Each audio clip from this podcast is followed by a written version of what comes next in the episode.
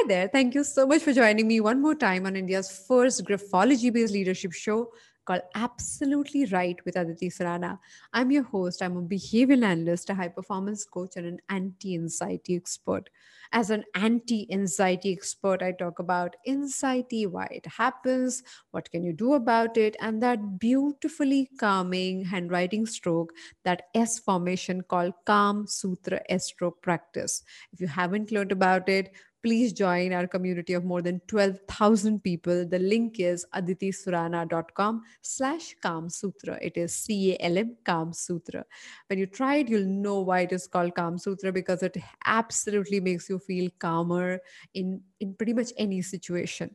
So the other day I was conducting a session for a corporate client and I was talking about all of these things and somebody stopped me and asked this hard hitting question that Aditi, why does it matter to you that you speak about anxiety? And the very moment the person asked that question, I was teleported to a day, a moment where I personally had my struggle, my battle with anxiety. One day in Jan 2019, I woke up after the entire night of feeling exhausted, tired, and sleepless for a few months now, I had my heart palpitating, sweaty palms, that discomfort in socially connecting with people. And it was evident with every passing day, it was getting more and more difficult for me to be functional. But the whole phase went on for 18 months. And let me tell you, I'm a coach, right? So I know the techniques, I know the ways, I've studied them. But I could not implement them to see the shift in my own mental ground completely.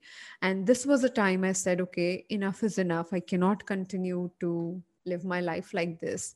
And there were a few decisions that I took after that moment, which were very definitive. And today I want to share three lessons that I learned from my anxiety story that might come handy when you walk down your path because I know no matter what people say about it, it is tough. It is relentless. It does just does not leave you. You have to sit there and figure out ways in which you can help yourself because no one else can in that sense. So the first thing I learned is if you're anxious, that does not mean you're weak when I realized that on Jan 2019, I decided to pack my bags and move to a place where I did not know anybody. Like literally move to a remote place called Sikandrabad, where all I knew was I would get internet and nothing else. So that whole experiment, I said, at least for one year, I'm going to deal with every issue that is causing anxiety uh, before I give an excuse to myself. So that was like my journey to commit to solve this problem but many people around me, very, very close people, looked at me uh, and they felt I'm such a weak person. I am not good enough. And that happens, right? When you are dealing with your own mental challenges, people think that you know you are a result, sum total of what is happening in your life that time. But hold on to that thought. Anxiety or feeling anxious in the moment does not mean that you are a weak person that only means you're going through a phase where you're feeling weak in the moment. There's a huge difference because if you start telling yourself, I'm a weak person, how can I not solve these problems? How can this happen to me? How can I let this happen to me? Then all that self dialogue will only lead to you feeling more and more helpless. But to deal with anxiety, you've got to do exactly opposite of that. Take charge and decide how you're going to solve the problem. Point number two when your mind is useless, lead with your body. Now, this line I've used in our anti anxiety journaling workshop, and many, many people loved it. They kept quoting it back to me, and that's the sweetest thing ever when people quote your own quotes to you. And uh, and the line goes like, "When your body is helpless, lead with your mind."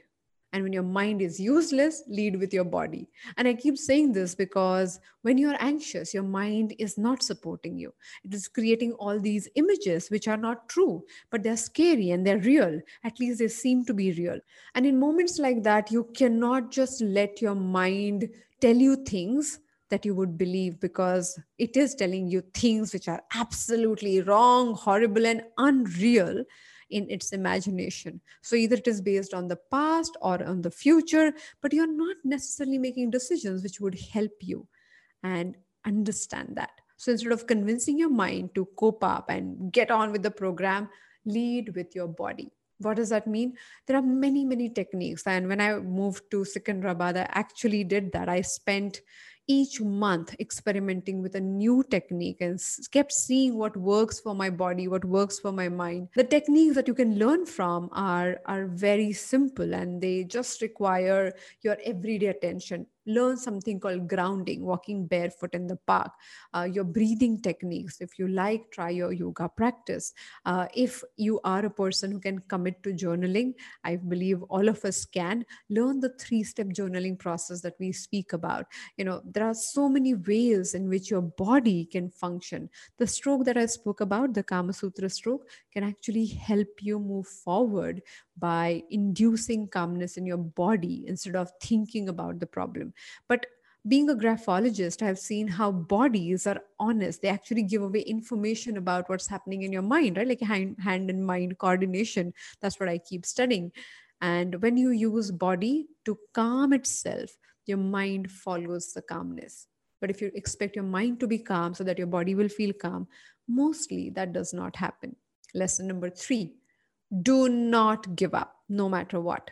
If you stand with you and you know when if you don't have anybody else standing with you that's enough. If you say if my situation my mental situation my physical situation is not supporting me right now what can i do? How can i solve the problems? Where are those people who have gone through these journeys and have still solved the problems? I'm going to go and connect with them. I'm going to find my own answers. When you take the charge and when you are in the driving seat you don't require other people to necessarily support you. If they come along, great. But if you have your own back, if you decide to stand there and do everything in your capacity, this process, this journey is not that difficult. So, my friend, please don't give up on yourself. No matter what people say, how it feels in this moment, the solution is available there are so many solutions available. And when i was da- tackling with all these problems i spoke to experts around the world. I learned about anxiety a lot more. And in the process created a module that i wanted to you know build a video program on. And i was really really committed to talk about this topic anyways but then by the time I came back home in December 2019, it was just the beginning of the pandemic. In March 2020, when the pandemic started, we decided to start our first social initiative to help people with anxiety. And that couldn't have been possible without my personal journey. Sometimes you won't understand why things are the way they are, but your personal journey might find solution answers to other people. So please think about this. Don't don't give up only because you're not seeing the results today I landed up creating that module. Uh, we have worked with so many people. I did 340 something sessions one on one during the pandemic to help people with anxiety. I don't think I could have done that without my personal journey. And these all things were happening for free. And we thought, you know, uh, as, as mental wellness warriors, we should do everything in our capacity. It led to some amazing coverage in some prestigious magazines and newspapers. We got messages from people almost on a daily basis to thank us for the kind of relief that they felt when people were going through covid. They tried their stroke. They they were feeling anxious so that helped them calm their minds down. And you know the recoveries were amazing. But my favorite part was uh, people who wrote notes about wanting to kill themselves changed their minds because they tried the stroke all of this wouldn't have been possible if I wouldn't have gone through that tough, difficult, uh, unbearable journey, right? Because then it wouldn't have been that important for me, and I wouldn't have worked on it at as at at the pace that I did. So there might be some reason behind why you're feeling the way you're feeling.